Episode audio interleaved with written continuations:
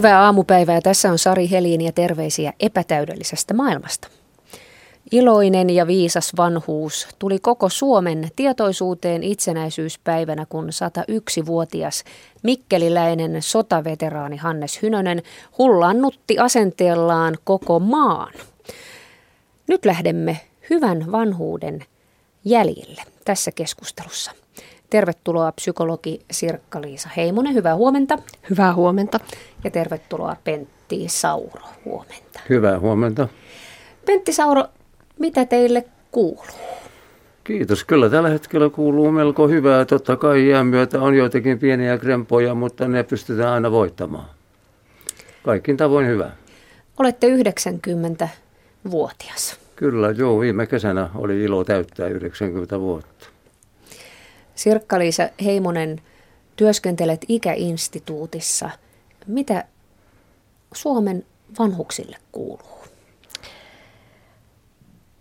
Onpa iso kysymys, johon on vaikea vastata isossa mitassa, mutta jos ihan tuoreita terveisiä tuon työstäni, niin olemme juuri summaamassa vanhuuden mieli tutkimus- ja kehittämishanketta, sen tuloksia, siinä opittua ja koettua ja siinä on katsottu ikäihmisten mielen hyvinvoinnin maisemaa ja kuultu iäkkäitä ihmisiä siitä, mitä he ajattelevat elämästä, mielen hyvinvoinnista, voimavaroistaan ja elämätarkoituksellisuuden tunnetta vahvistavista tekijöistä. Ja aika ihana maisema valottunut sen hankkeen kautta ja ikäihmisiä kuulen sepä on kiva kuulla, että se maisema on ihana ja nyt ihanat kuuntelijat voitte lähestyä tätä keskustelua kommenteilla tai kysymyksillä Yle Radio 1 nettietusivun kautta ja niitä sitten, niitä sitten täällä käsitellään niitä kysymyksiä eritoten, jos ne ovat hyviä. Huonojakin kysymyksiä tietysti saa lähettää. Sanotaan, että ikä viisastuttaa ihmistä. Pentti Sauro, tunnetteko olevanne viisastunut? No tietenkin iän myötä hän kasvaa tieto ja sitä myöten ihminen varmaankin vähän viisastuu sikäli, kun se pystyy omaksumaan sitä tietoa itsellensä. Että kyllä minä uskoisin, että minä vähän viisaampi olen tänä päivänä kuin ehkä parikymppisenä aikanaan nuoruudessani. Millä tavalla ikä on muuttanut teitä? No iän myötä tietysti asioihin suhtautuu ihan toisella lailla kuin ehkä nuorena, että, että ymmärtää, että jotkut asiat ovat välttämättä näin tai niin tai noin, ja, ja, ja sitä itse ei enää niitä pysty muuttamaan, mutta että, että kyllä, kyllä, tuota, kyllä elämä opettaa. Se opettaa näkemään asiat monelta kantilta, jos näin voisi sanoa. Kyllä elämä opettaa. Se, se on hyvin sanottu. Mm, arvostetaanko Sirkka-Liisa Heimonen meillä elämänkokemusta? Kyllä itse ajattelen niin kuullessani kanssakeskustelijan viisaita sanoja, että ikäihmisten ääntä pitäisi paljon enemmän nostaa esiin ja meidän pitäisi enemmän sitä kuulla ja kuunnella – Eli meillä on joukossa iso määrä ikäihmisiä, suuri määrä elämänkokemusta, suuri määrä juuri tätä, mitä te kuvasitte, kokemusta, asennoitumisen voimaa ja ymmärrystä elämässä ja elämästä. Sille toivoisin saatavan enemmän tilaa meidän yhteiskunnassa ja yhteisöissä. Miten elämänkokemusta voitaisiin ottaa paremmin käyttöön? Monin tavoin. Ihan tietoisesti antamalla sille tilaa eri, eri foorumeilla, kysymällä ikäihmisiltä, kuuntelemalla heitä, ihan lähiyhteisössä tietysti ottamalla huomioon se ikäihmisten pitkä elämän kokemus. Ja mä ajattelen niin, että kun me puhutaan hyvästä vanhenemisesta, niin itse asiassa puhumme hyvästä elämästä. Ja mä uskon, että juuri, juuri näin, että ottamalla tätä ikäihmisten elämänkokemusta huomioon, niin voisimme oikeastaan rakentaa aika vankkaa pohjaa hyvälle elämälle. Pentti Sauro, onko teillä ollut hyvä elämä ja onko se hyvä nyt? Kyllä uskoisin, että, että olen elänyt melko hyvän elämän aivan nuoruudesta asti. Sehän oli niin erilaista silloin kuin mitä tämän, tämän hetken nuorisolla on. Mutta maailma on muuttunut niin tavattoman paljon. Tekniikka on mennyt eteenpäin kaikin tavoin. Ja, ja, ja tuota, nykyisen, nykyiset nuoret ajattelevat tietysti aivan toisin kuin mitä me silloin, kun me olimme nuoria. Että minä elin nuoruuttani Tampereella – ja siellä tietysti nuoriso kokoontui niin kuin ehkä tänäkin päivänä ne kokoontuvat, mutta ne kokoontumisen tavat olivat ehkä toisenlaisia. Me pelattiin pesäpalloa, me potkittiin jalkapalloa, me, me talvella hiidettiin ja, ja, ja tuota, meidän e, tavoissamme ei ollut, eikä nautinnoissa ei huumetta eikä alkoholia, että me olimme melko siistiä nuoria ihmisiä siihen aikaan. Ja sitten sota tuli hyvin nuorelle iälle monelle vastaan. Niin, ikävä kyllä. Se sota oli, se oli se talvisota ensikin, se oli, se oli kova sota niille, jotka siellä olivat matkassa ja, ja kaikille meillekin, jotka kotirintamalla sitä seurasimme. Ja, ja, ja minäkin kasvoin hyvin isänmaallisessa kodissa ja, ja tuota, ja ne rauhan ehdot, jotka silloin tehtiin, ne vaikutti meihin kaikkiin nuoriinkin. Ne, me hyvin paljon niistä yhdessä keskustelimme. Ja se johti aikanaan sitten siihen, kun jatkosota syttyi, että minullakin oli kova into yrittää lähteä vapaaehtoisena, niin kuin sitten lähdinkin armeijaan mukaan. Ja minkä ikäinen olitte silloin? Silloin olin 16-vuotias ja, ja tuota, jouduin ihan poikkeuksellisesti jo heti kohta alkuun muutaman viikon koulutuksen jälkeen rintamajoukkoihin ja, ja aina tuonne niin sanottuun silloiseen nimitetty äänislinnaan eli Petroskoihin asti. Ja, ja tuolla siellä, siellä sitten ollessani tuli Mannerheimin päiväkäsky, että alle 18-vuotiaat kotiutetaan ja näin minutkin sitten lähetettiin kotiin ja ja, ja pääsin käymään koulua siinä jälleen vuoden eteenpäin ennen kuin täytin taas 18, jolloin lähdin sitten uudelleen vapaaehtoisena. Eli se ensimmäinen vapaaehtoiskokemus ei vaikuttanut teihin sillä tavalla, että olisitte halunnut jättää sen sikseen?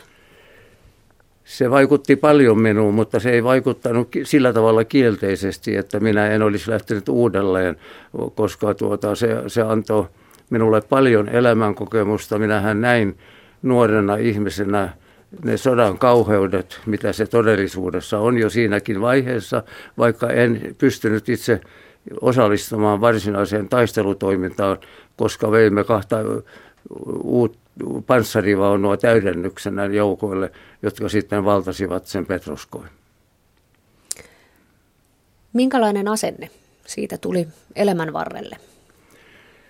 No kyllähän se tuli hyvin sodan kielteinen asena tietenkin, että ajatteli, että kun ei koskaan enää meidän Suomen eikä minkään muunkaan maan nuoriso joutuisi niihin koettelemuksiin, jotka sota tullessaan silloin, jotka ne nuoret ihmiset siellä maata puolustaessaan joutuivat tekemään.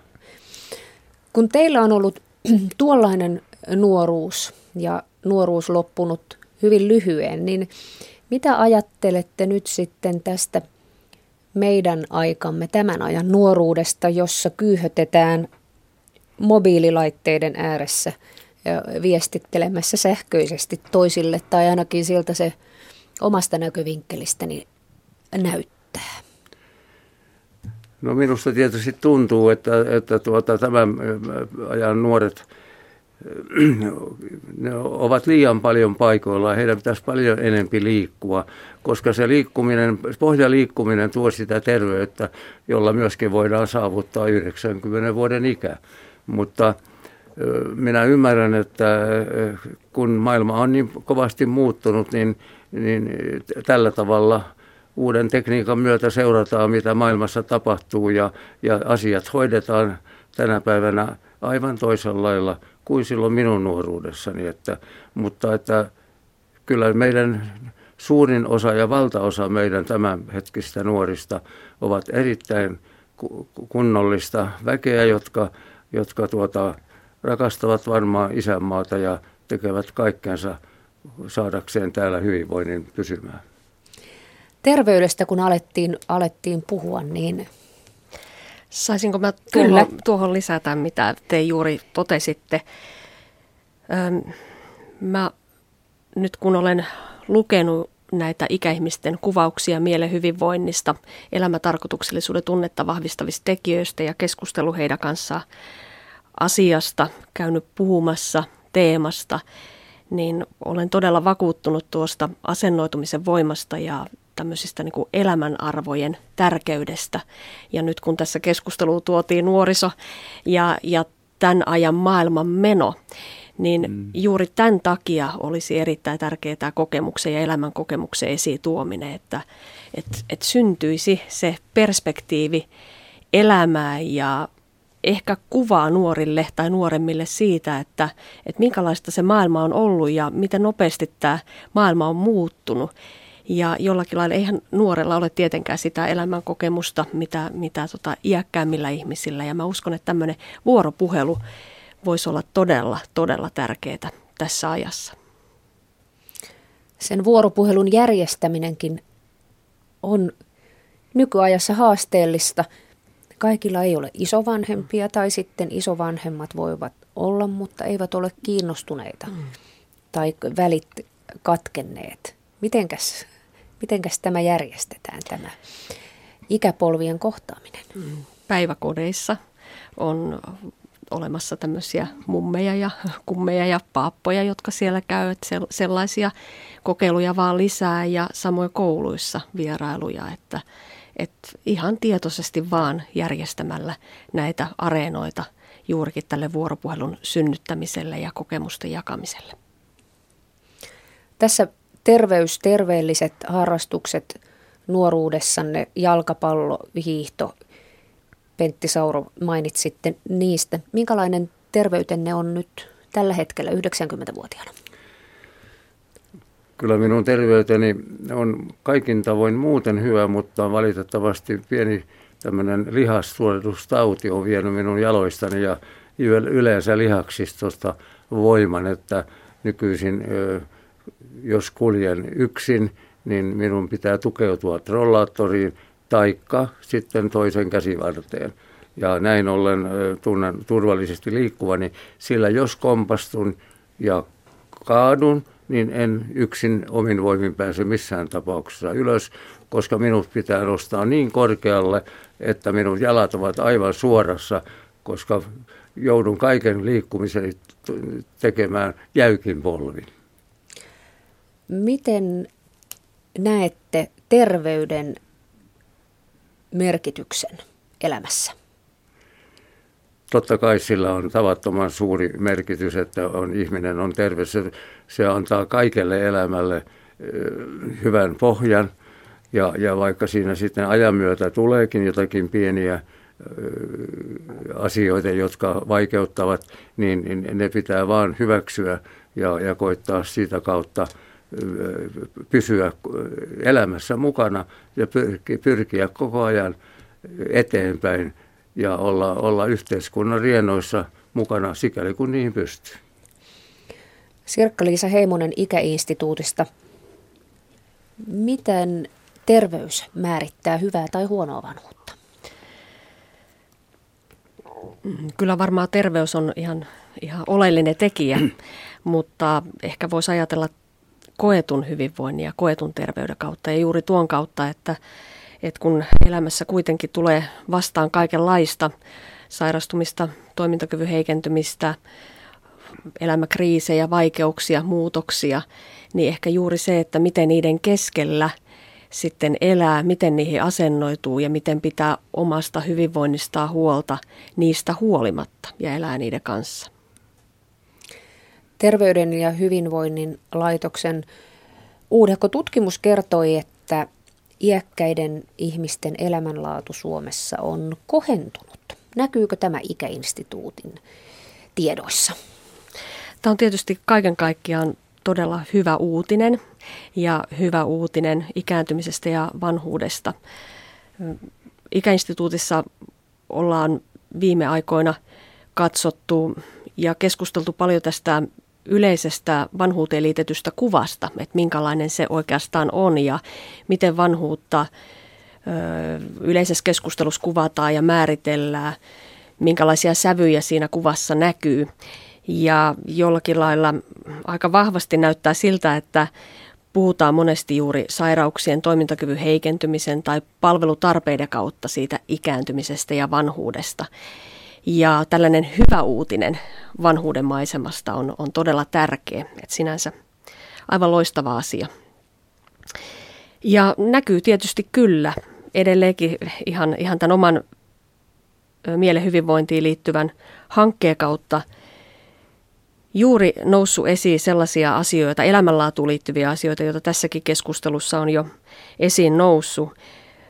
Tämä asennoitumisen voima, ymmärrys, tyytyväisyys elämään, kiitollisuus, voimavarat arjessa, mahdollisuudet ja, ja tämmöiset myönteiset sanoitukset elämälle. Se ei suinkaan tarkoita sitä, etteikö siinä elämässä olisi tai saattaisi olla vaikeuksia tai, tai muutoksia, mutta jollakin lailla se asennoitumisen voima ja suhtautuminen ja se perspektiivi on, on semmoinen, joka, joka todellakin on näkynyt näissä keskusteluissa, mitä nyt on mielen hyvinvoinnista käynyt. Miten kun terveys alkaa heikentyä ja kerroitte tuossa, että t- tulee lihastulehduksen takia liikkumisvaikeuksia. Miltä tuntuu olla toisten avun varassa? No se on tietysti vaikeata hyväksyä ensiksi, mutta kun tosiasiat sitä vaativat, niin siihen on vain alistuttava. Ja olen kyllä itsestäni huomannut tänä päivänä, että jos olen tilanteessa, tilanteen edessä kadulla esimerkiksi, että tarvitsen muu, jonkun muun apua kuin ehkä juuri mukana olevan henkilön, niin minä kyllä rohkeasti pyydän ojalan käteni ja, ja sanon, voitko auttaa minua tämän Rotvallin yli tai tämän tässä rappusessa, kun nousen ylös ja niin poispäin. En yhtään sitä kainostele ja aina olen saanut tavattoman hyvin sitä apua. Oli sitten antaja nuori tai iäkkäämpikin ihminen. Kyllä hienosti on mennyt. Tuo kuulostaa, tuo kuulostaa hyvältä. Miten iäkkäiden ihmisten avun tarpeeseen tässä maassa suhtaudutaan, Sirkka-Liisa Heimonen? Meillä on paljon omaisia, jotka auttavat yötä päivää ikäihmisiä. Nähdäänkö heidät?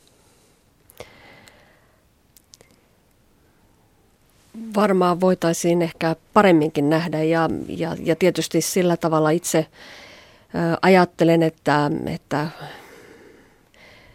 tässäkin asiassa avain on, on sen ihmisen kuunteleminen ja kuuleminen, että, että jollakin lailla ennakoiden osattaisiin katsoa ihmisen kasvavaa avutarvetta tai tarpeiden muuttumista, että ei ainoastaan sitten, kun ne asiat on niin kuin tässä ja nyt edessä, tehtäisiin niitä korjaavia toimia, vaan jollakin lailla – ennakoiden ja vähän niin kuin eteenpäin nojautuen osattaisiin katsoa niitä elämäntilanteita, jotka on haastavia, vaikkapa omaishoitajuus tai toimintakyvyn heikentyminen tai avutarpeen lisääntyminen.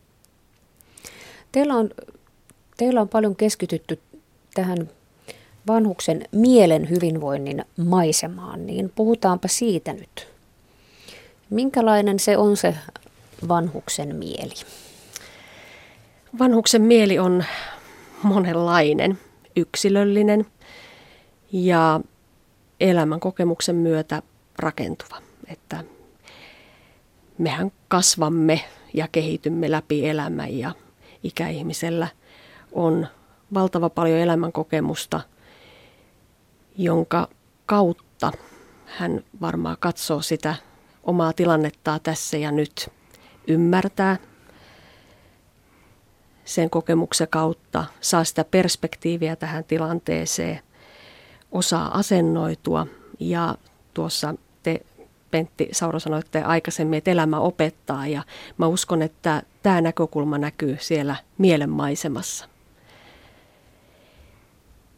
Mielen hyvinvoinnista me olemme olleet kiinnostuneita ihmisen mielen voimavaroista ja niistä keinoista ja tavoista, joilla hän selviytyy elämän vaikeuksista ja haasteista.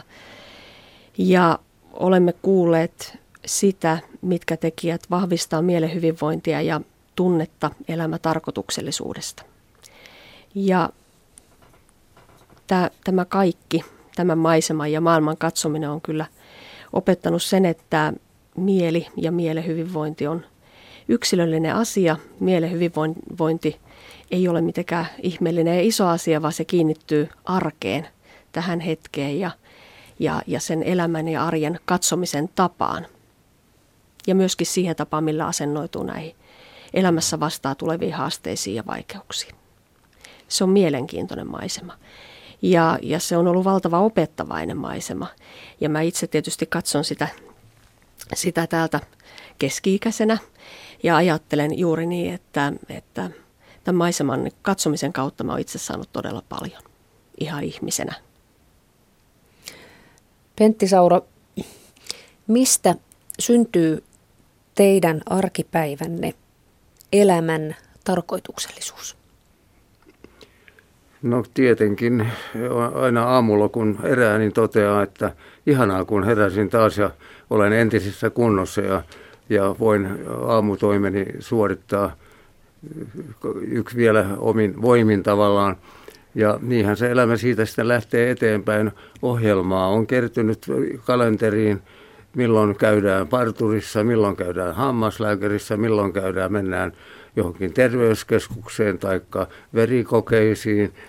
Paljon on asioita. Sanotaan, että tämän ikäisillä ihmisillä ei saisi olla kuin yksi meno päivässä.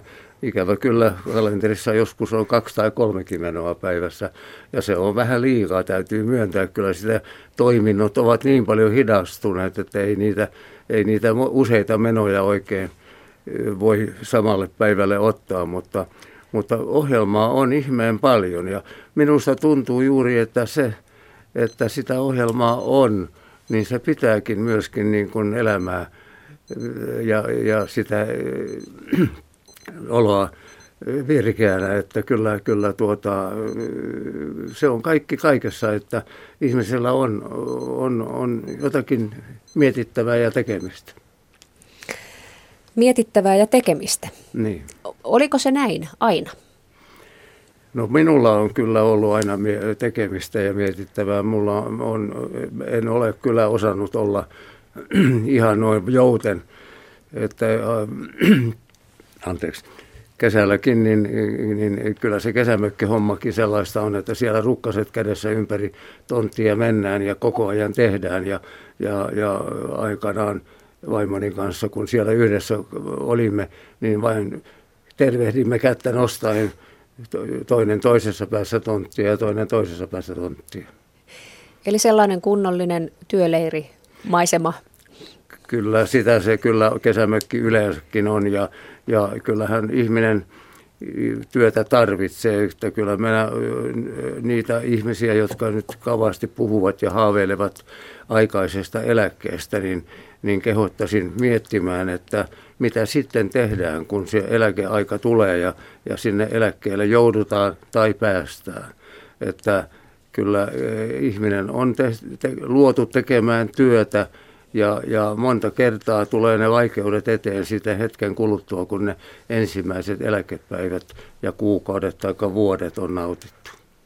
Kävikö teille sillä tavalla, niin kuin moni eläkkeelle jäänyt ihminen sanoo, että huh huh, siitä ne kiireet vasta alkoivat? Sepä se juuri on, kun katseli, ajatteli, että milloin minä olen ehtinyt käydä työssä yleensä, kun kaiken aikaa on ollut silloin varsinkin alkuaikoina sitä menoa niin kovasti paljon. Ja silloin nyt oli vielä mahdollisuus vähän liikkua, liikkua vapaasti jopa, jopa jossakin pienellä ulkomaan matkallakin ja, ja, ja niin poispäin. Niin kyllä, kyllä sitä monta kertaa mietti, että jaa, on joskus täytynyt tehdä töitäkin. Näin siis Pentti Sauro 90 vuotta kertoo elämästään ja keskustelussa on mukana myös psykologi Sirkka-Liisa Heimonen Ikäinstituutista ja kuuntelijat voitte lähettää kysymyksiä tai kommentteja tähän lähetykseen, niitä sitten täällä käsittelemme. Saisinko me jatkaa tuosta, kun puhuitte siitä elämän tarkoituksellisuuden tunnetta vahvistavista arjen asioista, niin on tosi mielenkiintoista kuulla sitä sanotusta arjen elämästä ja, ja siellä nousi monia tärkeitä asioita esiin, kuten tämä mielekkää tekemisen merkitys ja tekemisen ja toiminnan merkitys yleensä. Että mikä, mikä asia, mikä tekeminen, mikä toiminta tuottaa itselle mielihyvää, on mielekästä, tärkeää, harrastuksia, tavoitteita omassa elämässä, että vaikka se ajan käyttö tai, tai toiminta muuttuu, niin, niin erilaiset tavoitteet on kuitenkin ihmiselle tärkeitä. Tulevaisuuteen suuntautuminen vaikka pienessä mitassa on joku sellainen asia, joka kannattelee. Läheisten ihmisten merkitys myöskin ja, ja sitten se tapa, millä, millä katsoo itseään ja sitä omaa elettyä elämäänsä, niin nämä on kaikki niitä tekijöitä, jotka sinne mielen hyvinvoinnin maisemaan no isossa mittakaavassa yleensäkin liitetään.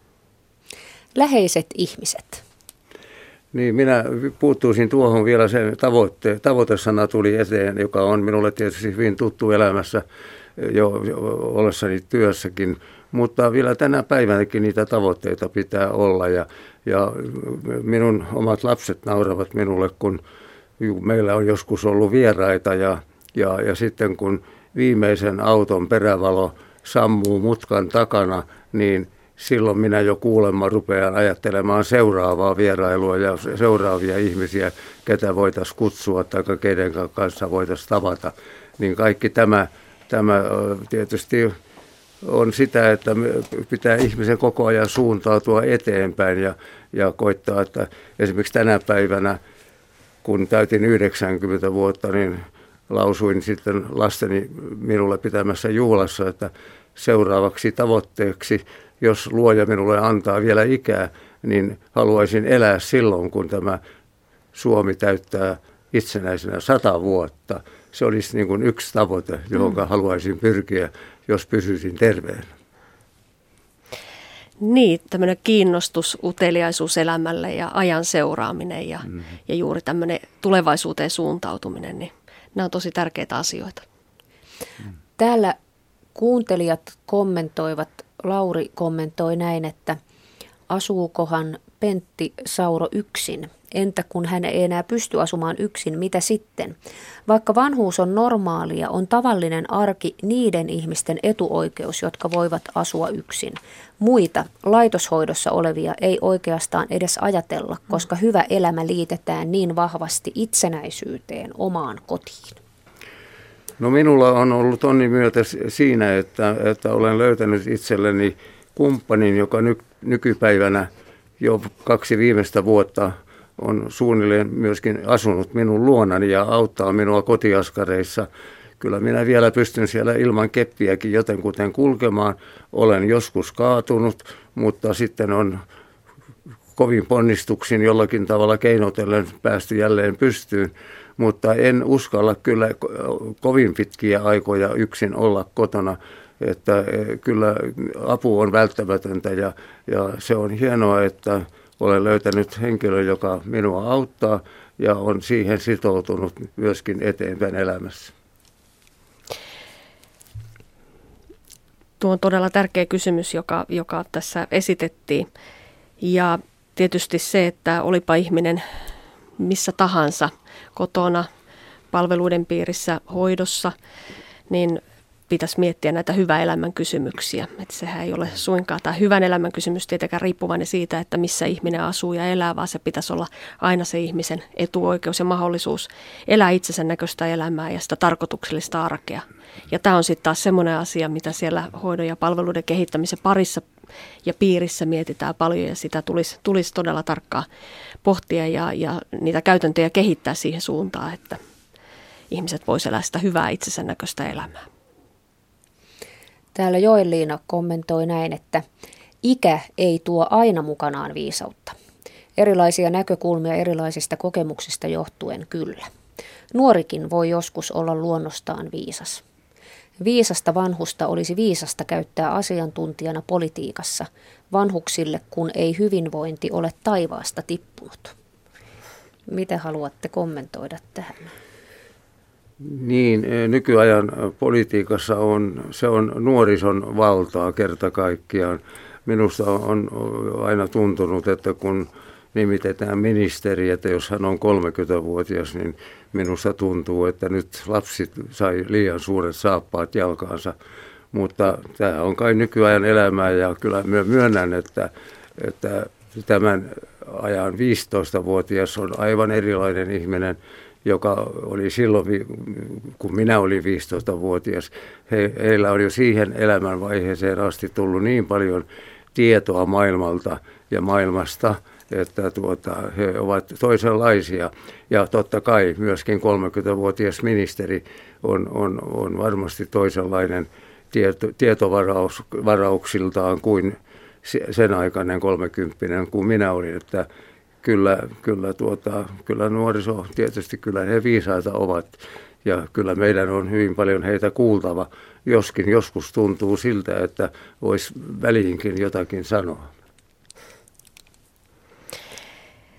Viisaus on mielenkiintoinen sana kaiken kaikkiaan. Ja tuossa sanottiin, että hyvinvointi ei ole taivaasta tippunut ja sekin on jotenkin siihen peilautuva, mitä tässä on puhuttu miten elämä opettaa ja miten sitä omaa hyvinvointia on rakennettu ja miten yhteiskunta on kehittynyt ja muuttunut, mutta jos viisautta voisi jotenkin sanottaa, niin kyllähän se sanottuu niillä, niillä käsitteillä ja termeillä, joita tässä aiemmin ohjelma alussa on esiin nostettu. Perspektiivi, e-, elämän kokemuksen antama ymmärrys ja asennoituminen ja, ja ne arvot ja ajatukset siitä hyvästä elämästä, erehtyminen ja epätäydellisyys ja vaikeuksien kanssa kompurointikin on sellaista, joka, joka kovasti sitä viisautta, jos sitä termiä käytetään, niin kasvattaa.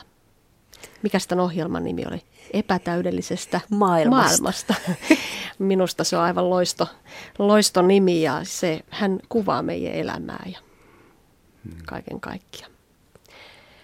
Maailma ei ole täydellinen ja, ja hyvinvointi ei tipu, vaan, vaan se on niin rakentamisen ja asennoitumisessa ja kysymys, miten oma polku täällä sitten kulkee. Epätäydelliseen maailmaan kuuluu myös köyhyys, rahattomuus, varattomuus. Miten vähärahaisuus määrittää hyvää tai huonoa vanhuutta? Kyllähän se tietysti on yksi, yksi valtava tärkeä kysymys, että, että minkälaisin mahdollisuuksin sitä elämää ja arkea sitten rakentaa ja elää. Että onhan se yksi ihan keskeinen tekijä. Entä yksinäisyys tai runsas läheisten ihmisten olemassaolo? Sekin on hurja tärkeä tekijä. Yksinäisyydestä paljon puhutaan tänä päivänä ja, ja tuossa THLn tutkimuksessa tietysti tähänkin tuli, tuli tietynlainen tulokulma, että, että minkä verran iäkkäät ihmiset sitten kokee yksinäisyyttä, mutta kyllähän se yksinäisyys on monille totta. Monille on totta myös yksinolo, joka on eri asia kuin yksinäisyys sinänsä, mutta koettuna yksin, yksinäisyys on tietysti erittäin, erittäin kipeä ja vaikea asia. Ja meillä on monenlaisia keinoja – sen lievittämiseen. Että monet järjestöt tekevät tässä suhteessa hyvää työtä ja kaiken kaikkiaan meidän yhteiskunnassa ja yhteisöissä pitäisi tätä lähimmäisvastuuta ja lähimmäisestä välittämistä korostaa. Että jokainen meistä voi tehdä jotakin tämän asian lievittämiseksi ja helpottamiseksi. Pentti Sauro, mikä merkitys läheisillä ihmisillä, lapsilla, lapsen lapsilla on teille? Niillä on erittäin suuri merkitys. Ne antaa sisältöä jatkuvasti minun omaan elämääni ja jokapäiväiseen ajatteluun ilman muuta niillä on suuri merkitys. Ja vielä tähän yksinäisyyteen, niin ei, ei, ei, ihmisen ei ole hyvä olla yksin, jos se suinkin vaan löytää itsellensä kumppanin yksin jäämisen jälkeenkin. Niinhän se kävi minullekin, että kun jäi leskeksi kuuden, melkein 60 avioliittovuoden jälkeen, niin, niin tuota, minä olen aina ollut niin ulospäin suuntautuva. Minun oli niin vaikea olla yksin. Minä kävin läpi kaikkia tuttavia, kenen kanssa voisin keskustella ja puhua ja tavata ja, ja, ja saada sillä tavalla sisältöä elämääni. Mutta kyllä minulla semmoisena tausta-ajatuksena koko ajan oli, että minun pitää löytää itselleni joku kumppani, joka olisi pysyvämpi.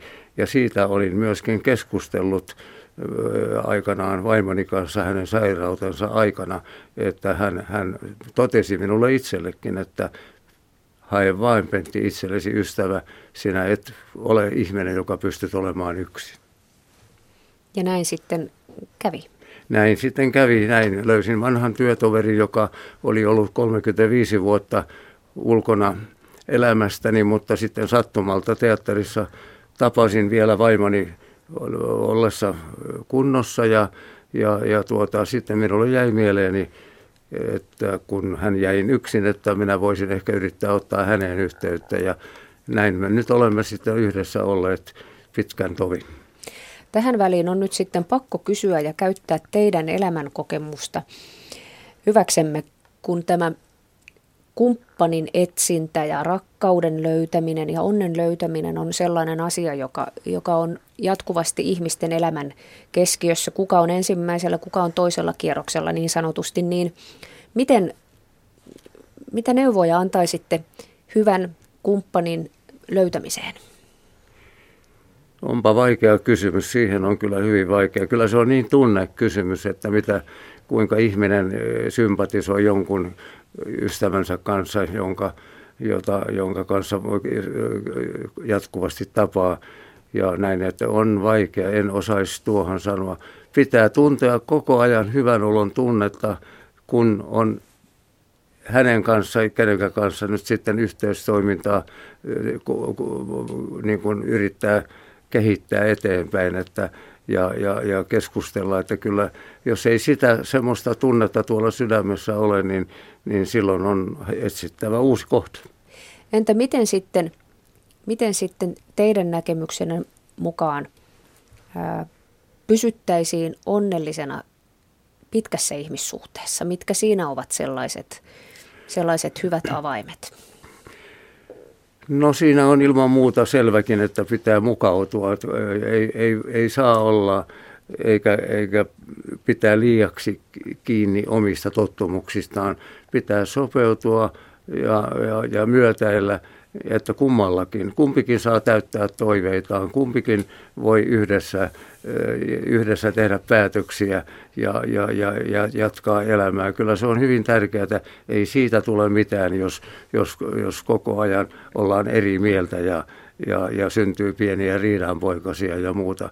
Kyllä silloin on parasta niin kuin, sittenkin ehkä olla yksi.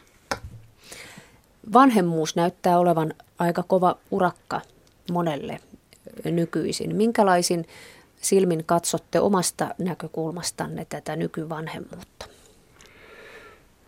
No minun kohdaltani asia on tietysti tavattoman hyvin nyt, kun minulla on hyvä ystävä ja, ja me tulemme hyvin toimeen keskenämme ja, ja me eh, täytämme päivän toimet yhdessä pääasiallisesti kuitenkin näin yhdessä. Ja, ja harrastamme yhdessä tätä sitä kulttuuria, mitä nyt vielä voimme harrastaa. Käymme joskus teatterissa, kävisimme mielellämme myöskin musiikkitalossa, mutta se ei ole rakennettu tämän ikäisille vannuksille lainkaan. Sinne ei, ei kerta kaikkiaan pääse e, muuta kuin ihan piippuhyllylle, josta ei näe eikä kuulekaan mitään enää. Että, että kyllä, kyllä tuota, mutta pitää olla sellaista e, ohjelmaa, joka kiinnostaa ja johonka haluaa mennä, että pitää seurata lehtiä, pitää seurata, jos on kuullut joihinkin järjestöihin, että mitä on edessä ja sitten osallistua. Pitää osallistua koko ajan. Osallistuminen, osallisuus. Sirkka-Liisa Heimonen, siinäkö pitkän iän salaisuudet? Varmasti ainakin osa sitä osallistuminen ö, juurikin.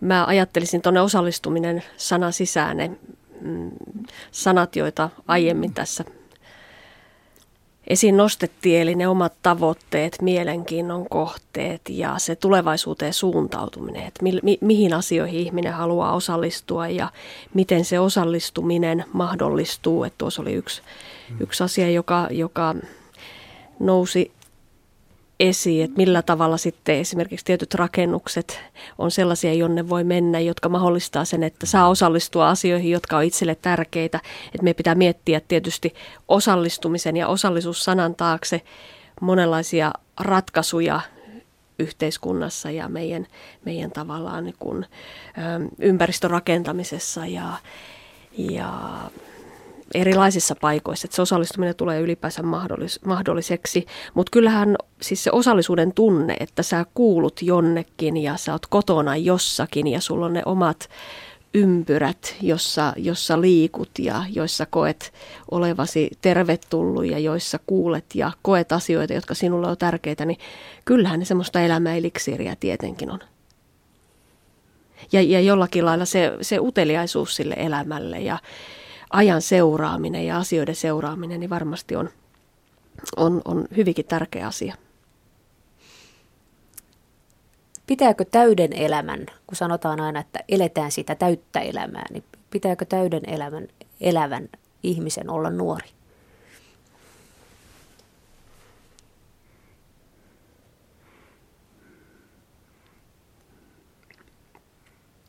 Onpa hyvä kysymys. Pitääkö täyden, mit, toistapa vielä. Eletään sitä täyttä, täyttä elämää. elämää. Joo. Ja vo, voiko, voiko sitä niin. elää minkä ikäisenä vaan niinkö? Miksei voisi? Siis täysi elämää on aina, aina jotenkin itsesinäköistä elämää niissä olosuhteissa, tilanteissa, sen ikäisenä, joka olet, niin sinähän sitä omaa elämääsi rakennat ja, ja teet siitä täyttä tai vähemmin täyttä sehän on ihan ihmisestä ja, ja tilanteesta kiinni. Iätön kysymys. Mitä haluatte sanoa tähän? Elättekö täyttä elämää? Kyllä, mielestäni elän täyttä elämää niillä mahdollisuuksilla, mm. mitä minulla tänä päivänä on. Että, että tuota, tietysti minä koitan pitää yllä kuntoa, niin veteraanina saa nykyisin aika paljon fysiatrista hoitoa minua jumpataan 30 kertaa vuodessa ja, ja tuota, käyn itsekin veteraanijumpassa tuossa Töölön urheiluhallissa. Sikäli kun pääsen sinne on hyvin vaikea päästä ilman apua. En pääsiskään sinne alas, mutta enkä ylös, mutta joka tapauksessa niin pitää yrittää pitää sillä tavalla kuntoa yllä, että voi, voi koko ajan olla mukana tässä elämässä. Kyllä se on hyvin tärkeää. Että. Usein sanotaan sillä, sillä tavalla, että kyllä ennen vanhaan ne asiat olivat paljon paremmin. Ennen hyvinä aikoina. Onko se näin? On ja ei. Se on, koska tuota, kyllähän monta asiaa ne ajattelen tänä päivänä, että voi voi, ennen vanhaa se tehtiin noin ja se meni ihan hyvästi. Tänä päivänä sitä ei voi tehdä niin. Nyt on kaikki lait ja asetukset ja määräykset, jotka rajoittavat tekijöitä. Nuorena yritin aina poikasenakin jo, jollakin tavalla olla mukana tekemässä kauppaa. Ostin joulukortteja jostakin tukkukaupasta jollakin hinnalla ja myin tuplahinnalla niitä ovelta ovelle ja tienasin jonkun markan. Ei tänä päivänä enää sellaista tehdä ei, ei tuota, voi, olin juoksupoikana kukkakaupoissa tai tämmöisissä, siihen aikaan oli tämmöisiä erikoisia makeisia hedelmäliikkeitä, joista sitten joulun aikaa lähetettiin hedelmäkoreja ystäville tai asiakkaille ja, ja niitä sitten polkupyörän kanssa vietiin ja, ja, ja sitten kun annettiin kukka tai hedelmäkori vastaanottavan perheen rouvalle, niin sieltä hän sai joko markan tai kaksi vielä ylimääräistä tippiäkin, että kyllä, kyllähän se, kyllä kun vaan yrittää, niin aina löytyy jotakin, mutta ei tänä päivänä. Silloin tehtiin tämmöistä paljon ja, ja, ja pientä taskurahaa koitettiin sitten jollakin tavalla aina saada, mutta tuntuu, että ei nykyajan nuoret ole ollenkaan, niille, ehkä niillä ei ole mahdollisuuksia tähän tänä päivänä. Eli tämä on tehty vaikeammaksi? Kyllä se on tehty vaikeammaksi ja, ja, ja niin, kuin, niin kuin meitä iäkkäitä ihmisiä, paljonhan meistä puhutaan tänä päivänä ja, ja, ja on televisiossa ja radiossakin on esityksiä, mutta ne jää usein puheiksi. Tietysti mä ymmärrän, että kaikki vaatii sitä rahaa, ja, ja jos sitä rahaa ei varsinkaan, niin tämän päivän Suomessa sitä ei ole, koska me elämme täysin yli varojemme, niin, niin, tuota, niin ei toteudu se, mitä puheet ehkä muuten mahdollistaisi. Minä aistin puheestanne huolen tästä maailman menosta, että ei näytä kovin hyvältä, niinkö? Kyllä minulla ainakin on kova huoli Suomen hyvinvoinnista. Se on, se on, se on, nyt on eletty monta vuotta yli varojen ja, ja se, se tulee se aika, kun on jostakin on leikattava ja tingittävä ja se tekee kipeää. Se tekee kipeää tietysti kaikille niille vähempiosaisille vielä enempi kuin niille, joille on kohtuullinenkin toimeentulo, mutta kaikilta pitää ottaa ja kaikilta pitää leikata ja, ja, ja koittaa huolehtia, että tämä kuitenkin tämä kaikkein vähempiosaisin porukka pystyy täällä elämään.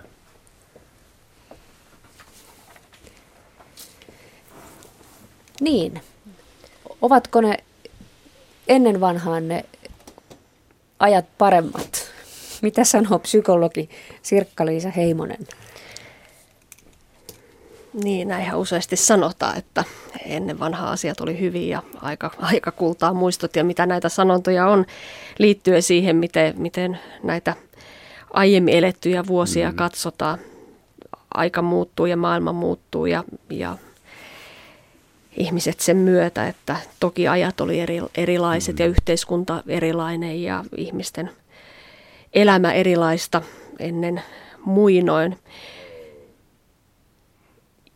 on kyllä mielenkiintoinen asia ajatella sitä, että miten yksittäinen ihminen sit katsoo sitä omaa, jos ajattelee ihan oma, omasta elämänkulun näkökulmasta, miten katsoo sitä omaa elämänkulkua taaksepäin ja miettii niitä vanhoja aikoja ja vanhoja aikojen merkitystä ja sitä aikaa, jota nimitetään ennen vanhaan termillä. Hmm. Et mi- millaista se oma elämäkulku on ollut, minkälainen maailma on ollut ja minkälaisten vaiheiden kautta itse on ikään kuin elänyt tähän päivään ja tähän hetkeen ja miten hmm. sen kokemuksen ja ymmärryksen valossa katsoo tätä aikaa. Mä ajattelen jotenkin vanhoista ajoista ja olivatko ne paremmat vai ei, niin nimenomaan tästä näkökulmasta, että sen perspektiivi ja ymmärryksen ja taaksepäin katsomisen näkökulmasta. Tässä on mielenkiintoinen kuuntelijakommentti nimimerkiltä heti sodan jälkeen syntynyt, joka viittaa vähän tähän ymmärrykseen. Ihmettelen aina ihmisiä, jotka eivät katso ruokakaupassa hintoja. Käsittämätöntä. Me iäkkäät ihmiset katsomme lähes aina hintoja. Jos hintoja ei tarvitse katsoa, on rahaa liikaa. Niin totta kai kyllähän se siihen viittaa, että raha on ainakin sen laskun maksamiseen, jota sillä kertaa ottaa, mutta minä ruokakaupassa vähän huolimattomasti katselen niitä päiväyksiä, että saan joskus moitteita ystävältäni, että olen ostanut juuri tänään vanhenevaa tuotetta. Ja, ja kyllä hän taas huolehtii hyvin pitkälti siitä, että me koitamme ostaa edullisia tuotteita, koska ei sitä rahaa ylettömästi voi kellään olla, tai harvoilla, niin kovin harvoilla. Ja, ja, ja tuota, normaali ihminen on, on sen kuitenkin huolehdittava siitä, että se raha riittää jollakin tavalla elämän loppuun asti. Ei sitä tarvitse perikunnille säästää. Pitää koittaa elää sen niin, että se viimeinen markka käytetään, kun se viimeinen hetki on. Minkälaisia tulevaisuuden suunnitelmia teillä on, Pentti Saura? No niin, elää eteenpäin. Tietysti haluaisin, vaikkakin ymmärrän, että ikä tuo tullessaan yhtä sun toista, mutta kyllä minulla kun on nämä lapset ja lastenlapset ja vielä lastenlapsen lapsetkin, niin niiden, niitä seuraten ja toivoin, että kaikki he elämässä menestyisivät ja ennen kaikkea opiskelisivat ja saisivat jonkin ammatin, jonka turvin sitten yhteiskuntaa rakennetaan eteenpäin ja myöskään heidän omaa tulevaisuutta, niin se on minusta tällä hetkellä aika tärkeä asia katsella. Miltä ikäinstituutista katsellen näyttää Suomen vanhusten tulevaisuus?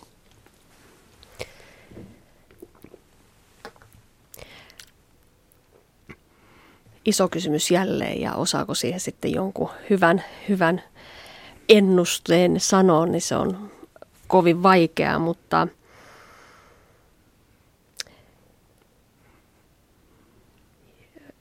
ajattelen itse niin, että hyvän yhteiskunnan rakentaminen ja hyvien yhteisöjen rakentaminen ja tämmöinen keskinäisen välittämisen, huolenpidon, auttamisen kulttuuri on sellainen tavoite, jonka varaa me voimme rakentaa kaiken ikäisten ihmisten hyvää. Toivon, että se näyttää hyvältä ja toivon, että meillä ruvetaan puhumaan paljon enemmän tästä ikäihmisten elämänkokemuksesta, jakamaan sitä, käymään vuoropuhelua, miettimään hyvää elämää, hyvää ikääntymistä, hyvää vanhuutta, synnyttämään puhetta. Synnyttämään puhetta myönteisessä hengessä, mutta kuitenkaan siis tätä haavoittuvuutta unohtamatta ja vaikeita asioita kieltämättä. Puhu, puhuisimme asiasta, niin mä uskon, että se tulevaisuus voisi näyttää ihan valosalta ja hyvältä vielä haluaisin tuoda yhden asian eteen tässä, esiin tässä. Ihmisen täytyisi yrittää kehittää itsellensä jonkinlainen verkosto ympärille. Pitäisi olla ystäviä, eri ikäisiä, jos se on mahdollista, mutta tällä, tällä iällä, kun minullakin on, niin useimmat ystävät ovat jo poistuneet näköpiiristä ja elämästä, mutta siitä huolimatta pitäisi koittaa löytää, koska ihmisen ei missään tapauksessa ole hyvä olla yksin. Pitää olla verkostoa ympärillä. Täällä kuuntelijakin kommentoi sillä tavalla, että itse haluan olla eri-ikäisten kanssa. Tärkeintä ovat yhteiset mielenkiinnon kohteet ja eri näkökulmat. Hmm. Se virkistää kyllä se virkistää ilman muuta ja ajatusten vaihto ja keskustelut, ne on, ne on aina ihania tilaisuuksia, kun niitä on. Tällaiset sanat kuin tavoitteet, tarkoituksellisuus, tulevaisuus ja toivo on, on tärkeitä sanoja mun mielestä tässä valo, valoisan tulevaisuuden rakentamisessa. Ja, ja tämä kysymys siis eri-ikäisten kanssa olemisesta ja erilaisten näkökulmien saamisesta ja toinen toisilta oppimisesta on oleellinen. Me ollaan puhuttu tässä mielen hyvinvoinnin maisemassa vahvistavista tarinoista. Ja se, että meillä on jokaisella näitä vahvistavia tarinoita kerrottavana elämässä koetun ja opitun kautta. Ja kun ihmiset asettautuu olemaan yhdessä ja keskustelemaan asioista, niin näitä vahvistavia tarinoita kannattaa jakaa.